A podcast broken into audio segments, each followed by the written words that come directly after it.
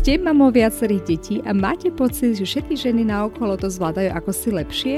Alebo máte pocit, že materstvo je iné, ako ste si ho predstavovali alebo ako ste ho vnímali u iných? Veľakrát sú za tým len tipy a triky, ako si uľahčiť svoj každodenný kolobeh, ktoré vám enormne pomôžu v tom, aby ste sa stali šikovnou mamou, ktorá si to vie proste len šikovnejšie zorganizovať a usmerniť tú energiu tam, kde je to naozaj nutné a hlavne dôležité. Mať jasnú predstavu o tom, ako mamou chcete byť a akým smerom sa chcete uberať, najmä čo sa týka vašej výchovy a tomu si uľahčiť starostlivosť o domácnosť či iné povinnosti, nájsť čas nie len pre seba, ale najmä pre svoje deti a tak sa stať šťastnou mamou, ktorá si vychutnáva materstvo. To všetko sa dozviete v tomto mojom podcaste, kde budem s vami zdieľať moje pozorovania, skúsenosti, typy a triky, ktoré som získala ako štvornásobná mama. Dúfam, že tieto vám takisto pomôžu na ceste k šťastnému materstvu.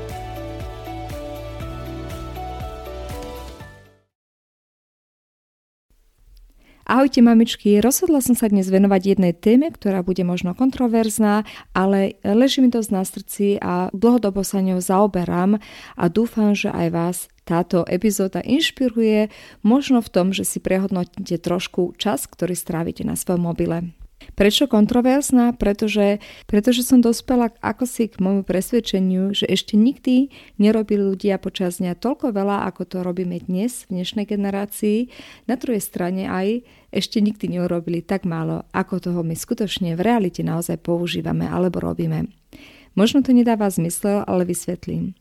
Náš čas je v dnešnej dobe tak často preplnený, že ľudia majú sústavne pocit, že niečo robia. Tomu pomáhajú mobily enormnou silou. Nie, že by som bola proti ním, ale tá sústavná možnosť ísť na internet, na sociálne siete nás v podstate plne zamestnáva. My nemáme už časy, kedy sú nevyplnené povinnosťami. Buď teda robíme svoje povinnosti, ktoré tak či tak musíme vykonať, alebo hneď sa vrhneme na ďalšiu nejakú aktivitu vo forme pasívneho pozerania, povedzme nejakého videa alebo čohokoľvek, čo nás na médiách alebo sociálnych médiách zaujme. Vidím to na každom kroku Rodičia, ktorí sú na ihrisku, deti sa hrajú, rodič pozera na mobil. Rodičia, ktorí sú pri deťoch, deti sa hrajú v detskej izbe, rodič pozera na mobil. Alebo tisíce iných situácií, kedy sa rodina stretne pri stole a namiesto toho, aby ľudia spolu komunikovali, pozera sa na mobil. Nebudem vám asi hovoriť nič nového, proste doba sa zmenila a my sústavne sme ako si zaujatí vecami, ktoré sa okolo nás dejú tým, že každú minútu využijeme na to, že sa informujeme, vzdeláme alebo zabávame, povedzme pomocou videí na sociálnych sieťach alebo telky alebo čímkoľvek iným, my vyplníme každú možnú voľnú minútu nášho dňa, pretože tie povinnosti, ktoré máme tak či tak musíme vykonať a ten zvyšný čas, namiesto toho, aby sme si ho tak plne vedomo užívali, naplňujeme inými vecami. Tým som aj myslela, že stále niečo robíme. My sme stále zamestnaní. A nechcem hovoriť, že ja som ešte nikdy nezobrala do ruky mobil, keď som bola pri deťoch. My stále niečo vykonávame a súbežne vykonávame ešte niečo iného. Teda fyzicky sme možno prítomní v tej miestnosti, ale duševne sme zamestnaní inými činnosťami, pretože je to tak jednoduché ako nikdy predtým. Keby ste si museli za každým sadnúť k stolu a naštatovať počítač a povedzme internet by bol pomalý, ako tomu bolo ešte pred 10-15 rokmi, určite by ste tam netravili toľko času. Ale to všetko už dneska neexistuje.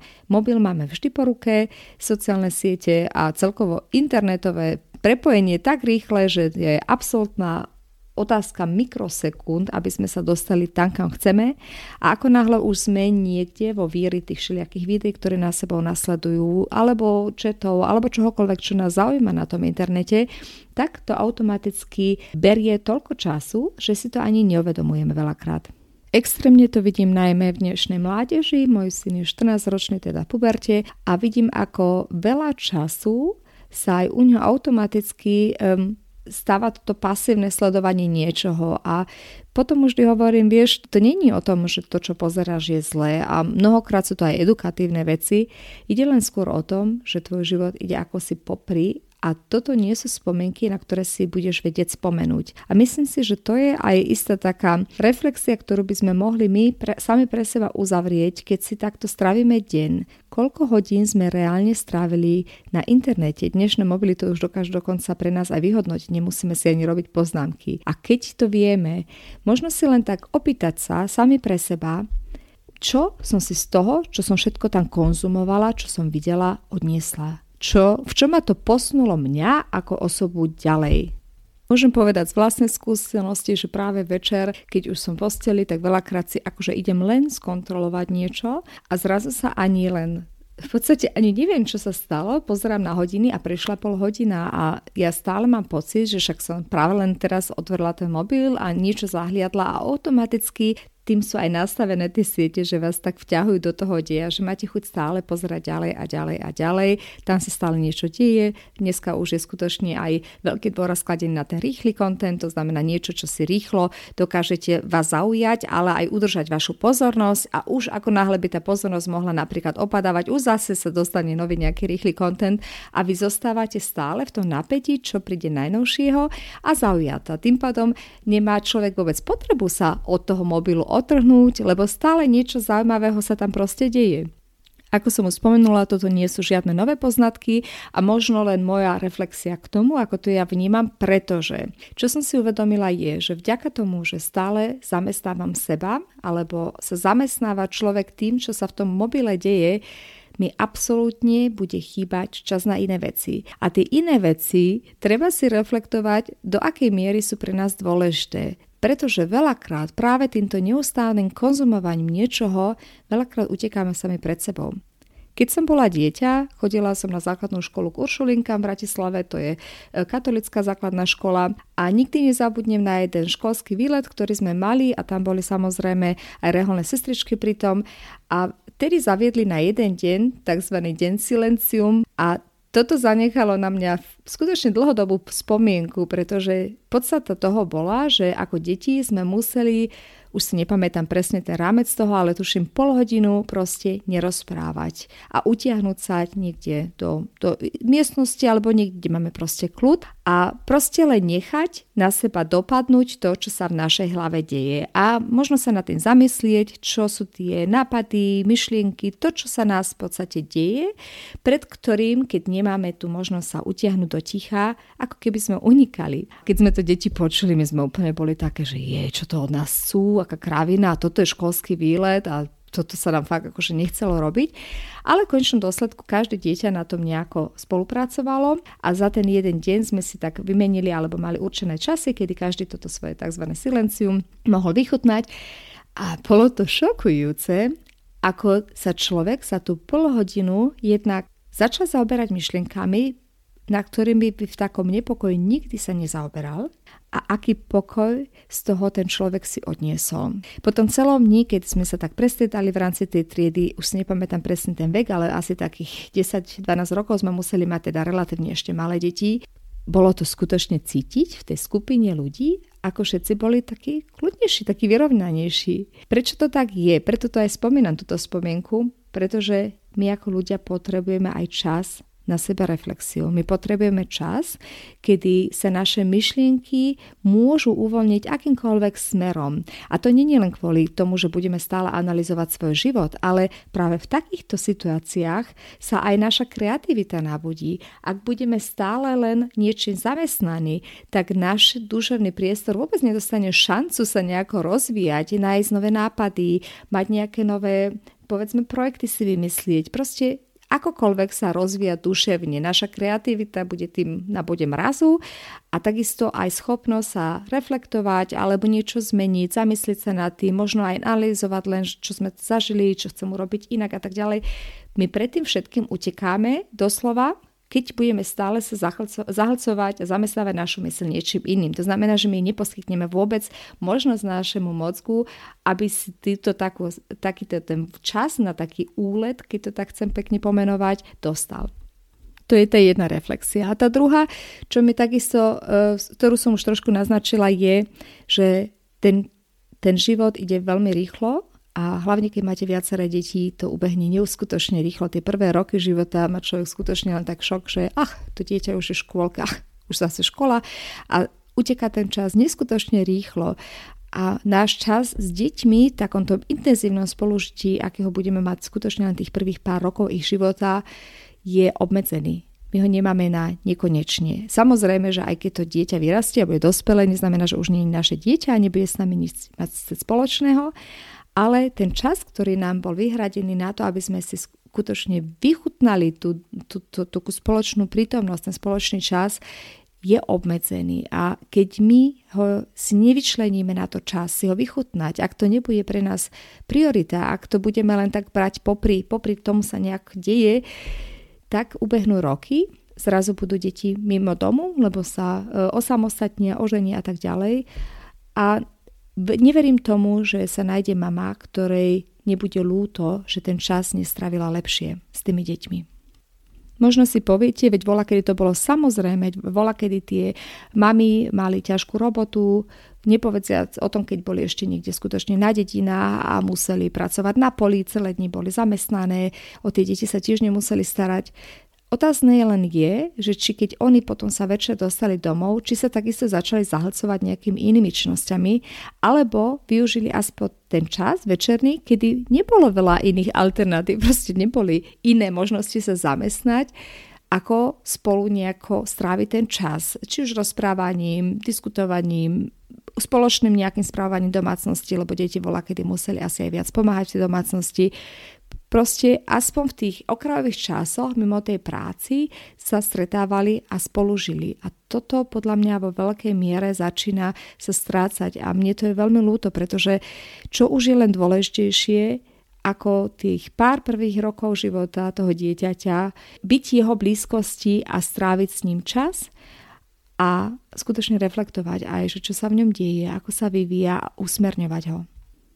Ako som už zopakovala, je to môj osobný názor, preto som sa snažila zaviesť isté zmeny aj v mojom živote. A prvá zmena je, možno nemať ten mobil stále tak po ruke. To neznamená, že e, máte byť nedostupná a vypnúť sa, aby Samozrejme pri viacerých deťoch je to tak či tak riskantné, pretože stále sa môže niečo stať, že vás niekto urgentne potrebuje skontaktovať, ale možno ho nemať stále také bezprostrednej blízkosti, aby ste po ňom siahli. A keď napríklad robíte isté činnosti, možno to je taký najjednoduchší krok, ako sa zbaviť toho sústavného zvyku, sa nasávať informáciami, ten mobil nechať nikde inde ležať, ako by vám to tradične bolo dané povedzme idete do detskej izby, tak si nezoberete rovno ten mobil zo sebou do ruky a položíte ho vedľa seba, aby hneď ako vám niekto napíše cez WhatsApp alebo ako náhle nám príde nejaké oznámenie z nejakej aplikácie, aby sme po ňom siahli a hneď pozerali, čo sa deje. V konečnom dôsledku tie veci neujdu. Ak má byť úprimná, tak či si ich pozriem teraz alebo o pol hodinu, to, čo sa všetko tam nazbieralo, sa môj svet nezmení. Ale ten čas, ktorý som chcela podstate tráviť na niečo iné. Ja som ten čas nechcela v tej detskej izbe tráviť na to, aby som si niečo popozerala, ale chcela som ho tráviť s mojimi deťmi. Sa mi vráti stonásobne viac, keď, keď budem na ne aj sústredená, keď sa budem s nimi aj zabávať, ako keď len budem pasívne pri nich nejak fyzicky prítomná, ale duševne úplne niekde inde zamestnaná. Sú to malé rozhodnutia, malé zmeny v tom, čo už máme zaužívané, ktoré majú podľa mňa ale veľký dopad na to, ako sa náš deň bude odvíjať.